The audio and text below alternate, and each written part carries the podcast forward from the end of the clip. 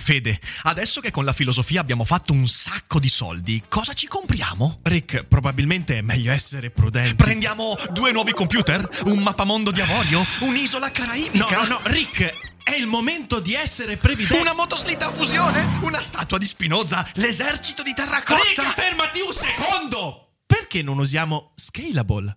Scalable è l'app perfetta per chi vuol conoscere il mondo degli investimenti. Attenzione, investimenti pensati col cervello, non scelte di pancia. Scalable ti mette a disposizione gli strumenti essenziali per costruire una cultura del risparmio, E T F, piani di accumulo, accantonamenti a lungo termine per pensare oggi a quel che potrai fare domani. Scalable è un servizio sicuro e regolamentato con oltre seicentomila clienti e che ti aiuta a comprendere come funziona la finanza usando la testa. E sai qual è il bello? Con Scalable puoi iniziare a investire con solo un euro. Trovi tutti i dettagli in descrizione. Quindi, niente motoslitta fusione? Tra qualche anno, Rick, quando Scalable ci avrà aiutato a far crescere i nostri risparmi. Ok. Daily Cogito. Svegliarsi per pensare oppure pensare per svegliarsi. Ogni mattina, dal lunedì al venerdì, con Rick Dufer.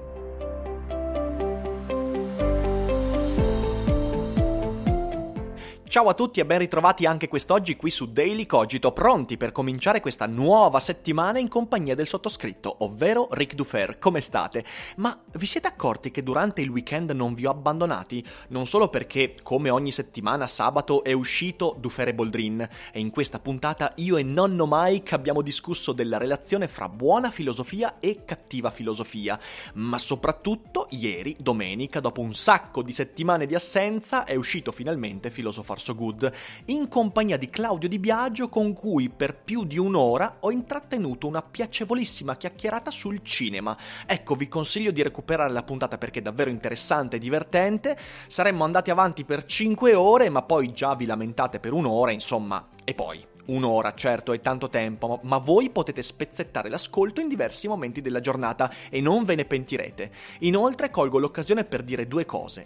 Uno, grazie mille perché da qualche mese a questa parte Daily Cogito ha sfondato il tetto dei duecentocinquantamila ascolti mensili, che è un traguardo incredibile, davvero grazie. E questa è solo l'inizio dell'avventura, perché in realtà, anche se siamo a più di centosettanta puntate, ci aspetta un lunghissimo percorso e ci divertiremo sempre di più. In secondo luogo voglio ricordarvi che mercoledì sera alle ventuno sul mio primo canale YouTube si terrà la live monografica su Thomas Hobbes. Sarà una diretta, quindi potrete interagire con me attraverso la chat, sotto metto il link, oppure cercate su YouTube serata su Hobbes, potete già impostare il promemoria per non perdere l'appuntamento. Due orette su opere, vita, idee di Hobbes, molto attuali, molto contemporanee, insomma non perdetelo perché sarà davvero una serata importante e interessante. Ma adesso veniamo a noi. Quest'oggi parliamo di web, di internet, e vorrei raccontarvi perché secondo me l'anonimato e la ricerca della viralità sono due elementi che hanno quasi distrutto e reso inservibile in questi giorni internet. Perché dico questo? Beh, perché internet è una gabbia di belve, è un territorio, un far west, un territorio selvaggio. E lo sappiamo bene, lo vediamo ogni giorno e spesso ne parliamo qui su Daily Cogito di quanto negli ultimi anni si sia peggiorato il tenore del dibattito e della discussione. Inoltre, internet, per me è evidentissimo, almeno negli ultimi due anni, è collettivamente sull'orlo di una crisi di nervi. Insulti, maleducazione, ne abbiamo parlato anche la scorsa settimana, insomma, comportamenti che stanno rovinando la convivenza su internet. Certo, poi ci sono le isole felici, la mia community è un'isola felice, ce ne sono tante altre, ma nel complesso internet è molto più una gabbia di pazzi che non un posto in cui si sta bene. E questa frattura, secondo alcuni, è strutturale, cioè alcuni sono convinti che internet sia strutturalmente votata e destinata ad essere questa roba qua, che sia inevitabile che un non luogo virtuale come il web sia inevitabilmente preda di nevrosi collettive, di comportamenti assurdi e inaccettabili e di, questo, di questa brodaglia comportamentale che sinceramente molto spesso mi lascia perplesso. Io non sono d'accordo, io non credo che questo sia un difetto strutturale della rete, credo invece che ci siano stati dei comportamenti e delle scelte in passato che hanno coadiuvato questo stato di cose, ma che attraverso la nostra azione singolare, sia di utenti che di creators, creatori di contenuti, si possa piano piano migliorare la situazione. Ora, questa mia opinione, dobbiamo assolutamente dirlo perché voglio essere intellettualmente onesto, questa mia opinione ovviamente è inficiata da un conflitto di interessi. Il mio lavoro è per il sessanta per cento sul web, quindi io ho tutto l'interesse a credere che il web sia migliorabile, ma se togliamo questa tara vedrete che cercherò di fare dei ragionamenti il più possibile obiettivi. Quindi dicevamo viralità e anonimato, ma prima di questi due elementi vorrei fare un piccolo discorso, una parentesi sul motivo principale per cui siamo arrivati a questo.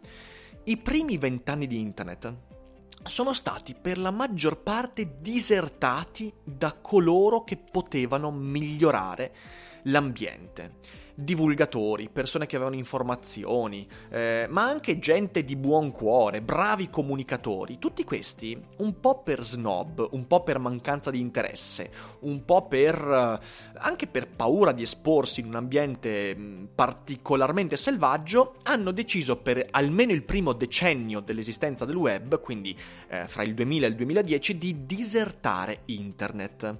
Tantissimi divulgatori non hanno mai messo piede su internet fino al duemilatredici. tredici, quattordici, quindici, parlo non di divulgatori di, di, di, di diciamo così di scarsa visibilità, ma di gente che ha programmi televisivi, radiofonici, gente già famosa che poteva portare la propria filosofia comunicativa e divulgativa sul web. Beh, per un sacco di tempo internet è stata disertata, snobbata da queste persone e questo, io lo ripeto sempre, è uno dei più grandi danni che siano stati fatti alla rete, perché nei primi dieci dodici anni in cui la parte buona della divulgazione, quelli che vogliono trasmettere informazioni, non vogliono manipolare, non vogliono spargere bufale, non vogliono creare panico, in questi dieci dodici anni in cui quelli della parte, tra virgolette, buona non hanno messo becco su internet, sono stati popolati da quelli dell'altra sponda, quindi quelli che fanno disinformazione, quelli che creano violenza, i polarizzatori, gli estremisti, i pezzi di merda, e internet per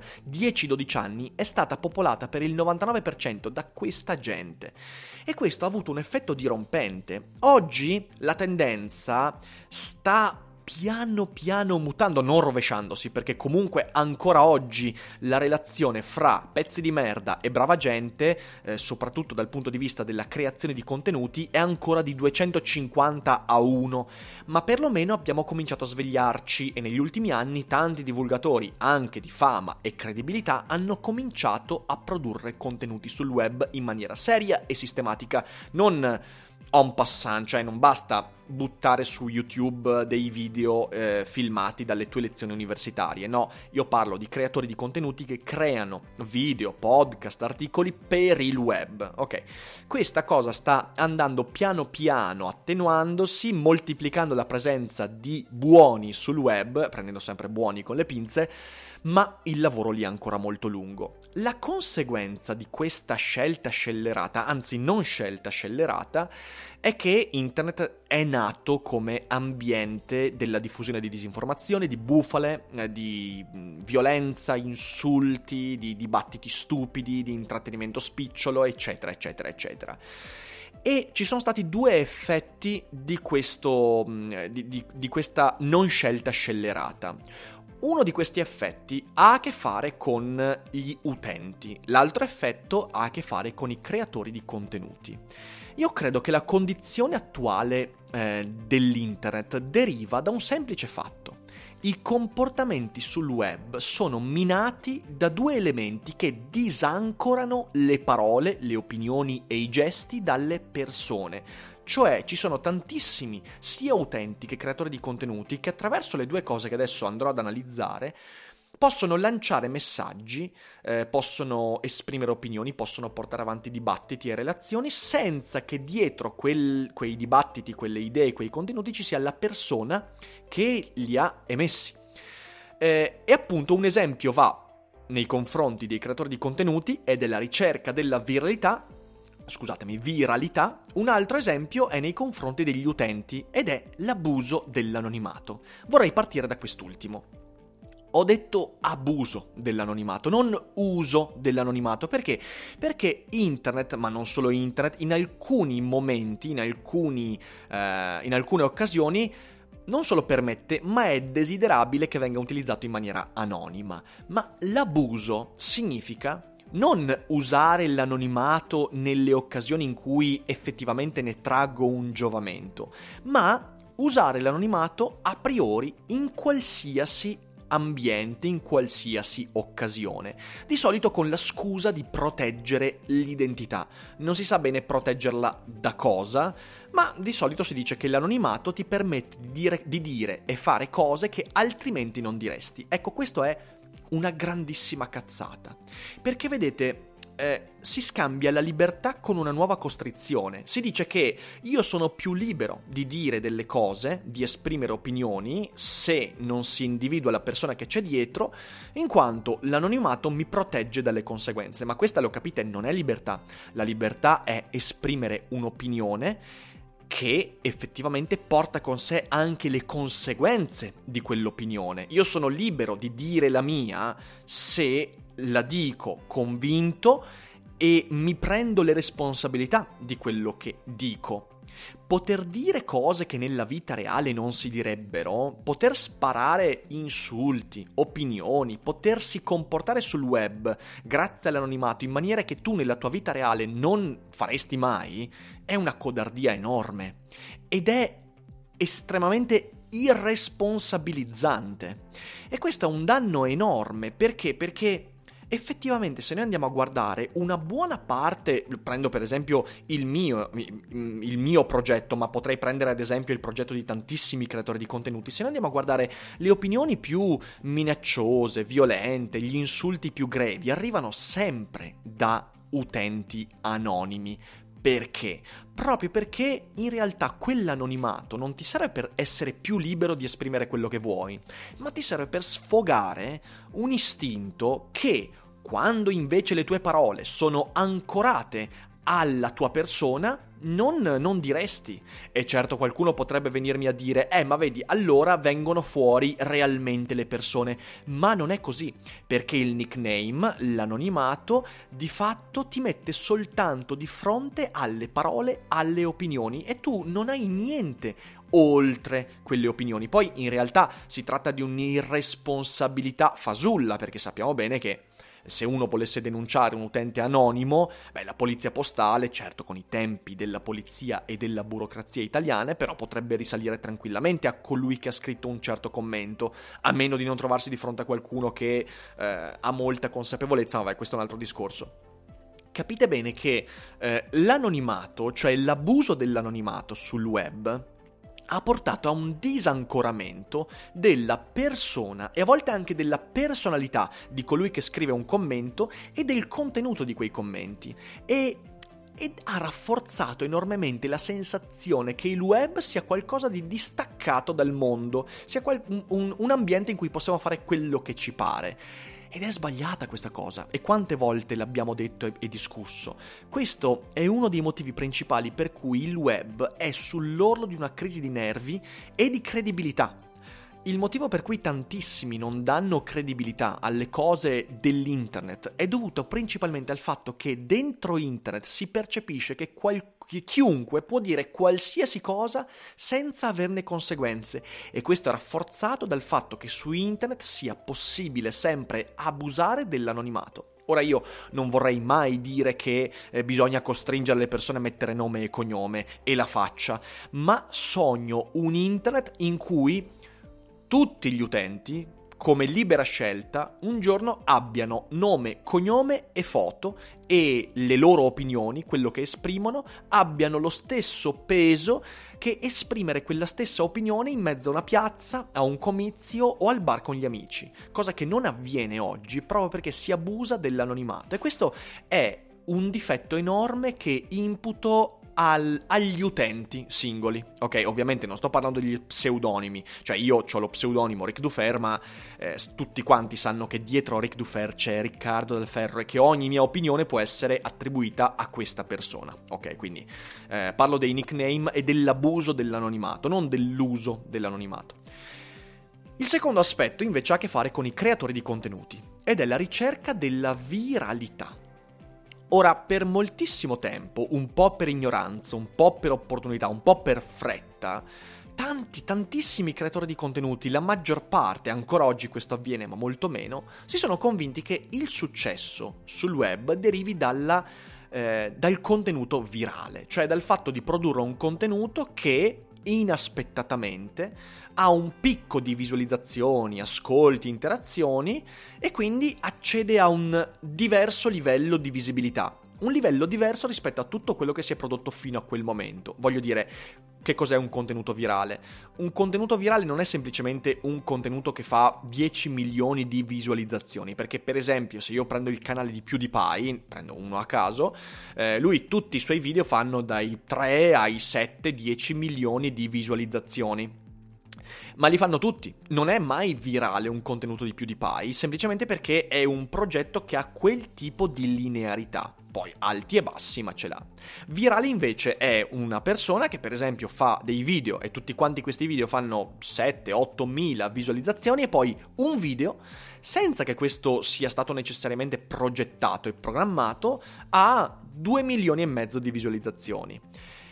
Quel video, quel contenuto, quel podcast diventa virale soprattutto per due aspetti. Uno, appunto, la grande visibilità non è derivante dal progetto che sta alle spalle.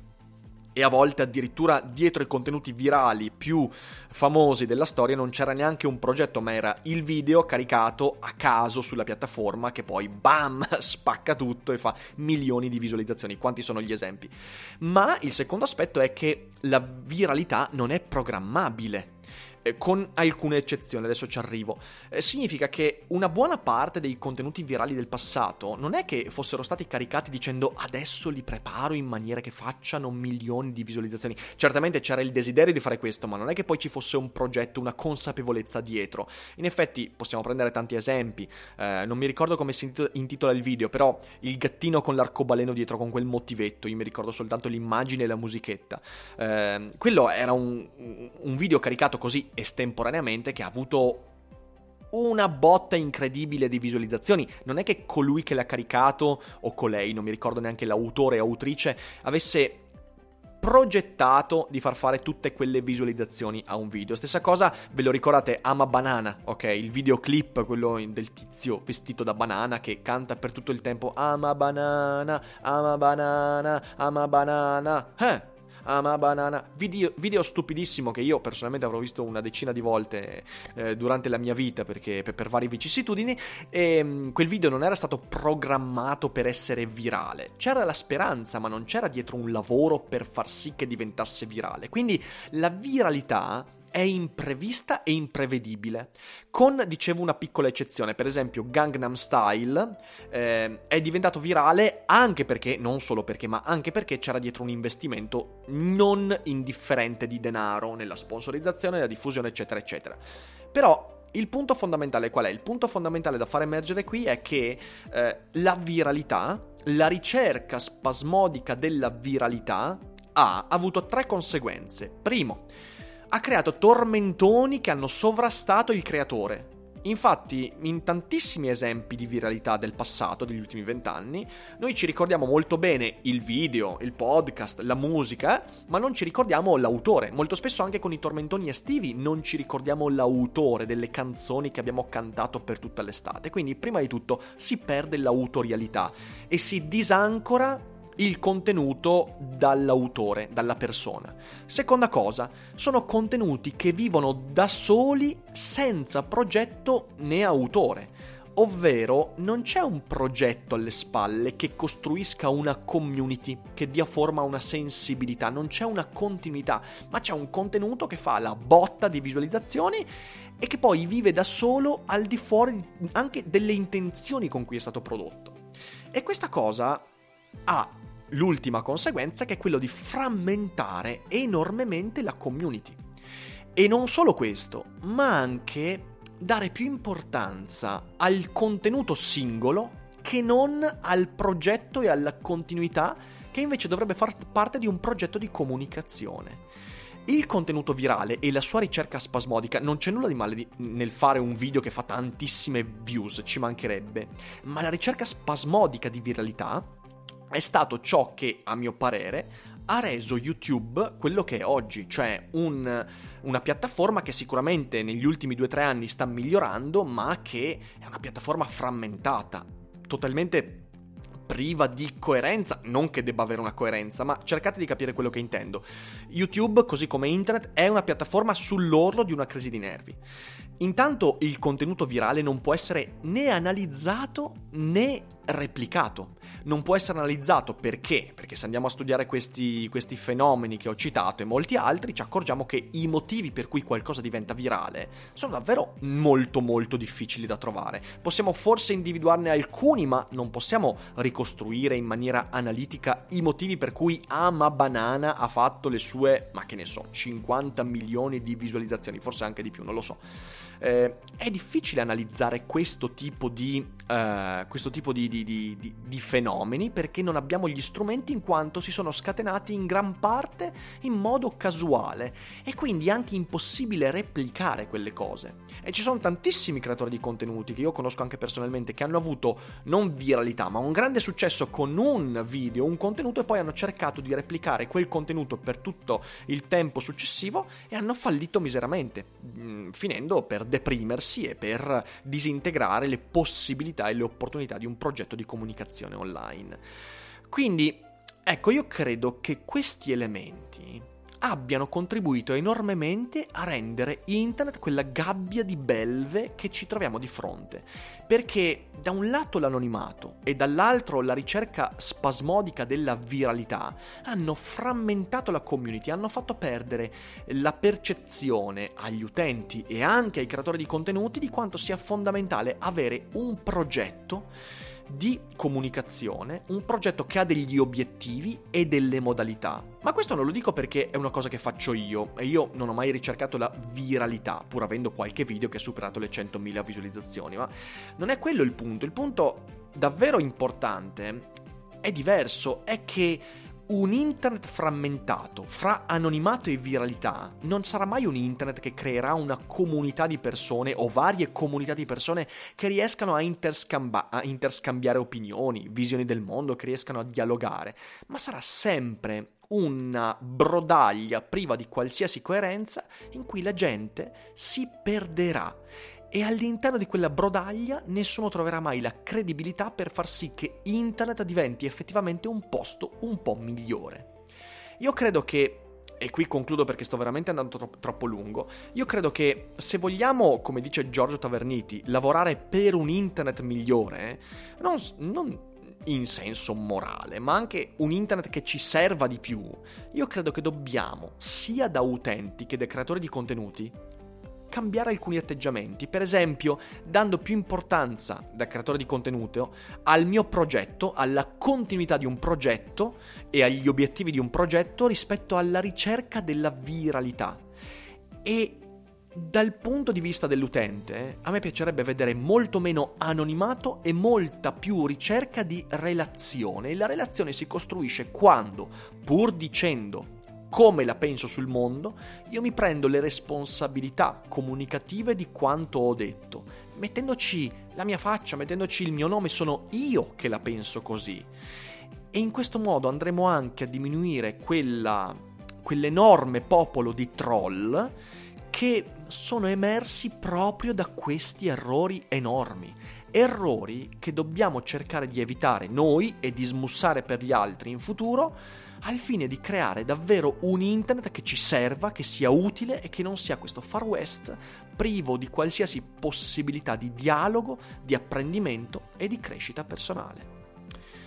Sono andato un po' lungo oggi, ma l'argomento in realtà meritava molti altri minuti, solo che non voglio sottrarvi troppo tempo perché eh, lunedì per tutti, quindi voi con un commento ditemi cosa ne pensate. Mi raccomando, io aspetto le vostre opinioni e come sempre vi ringrazio per avermi ascoltato, vi abbraccio tutti, noi ci risentiamo domani con Daily Cogito e non dimenticate che non è tutto noia ciò che pensa.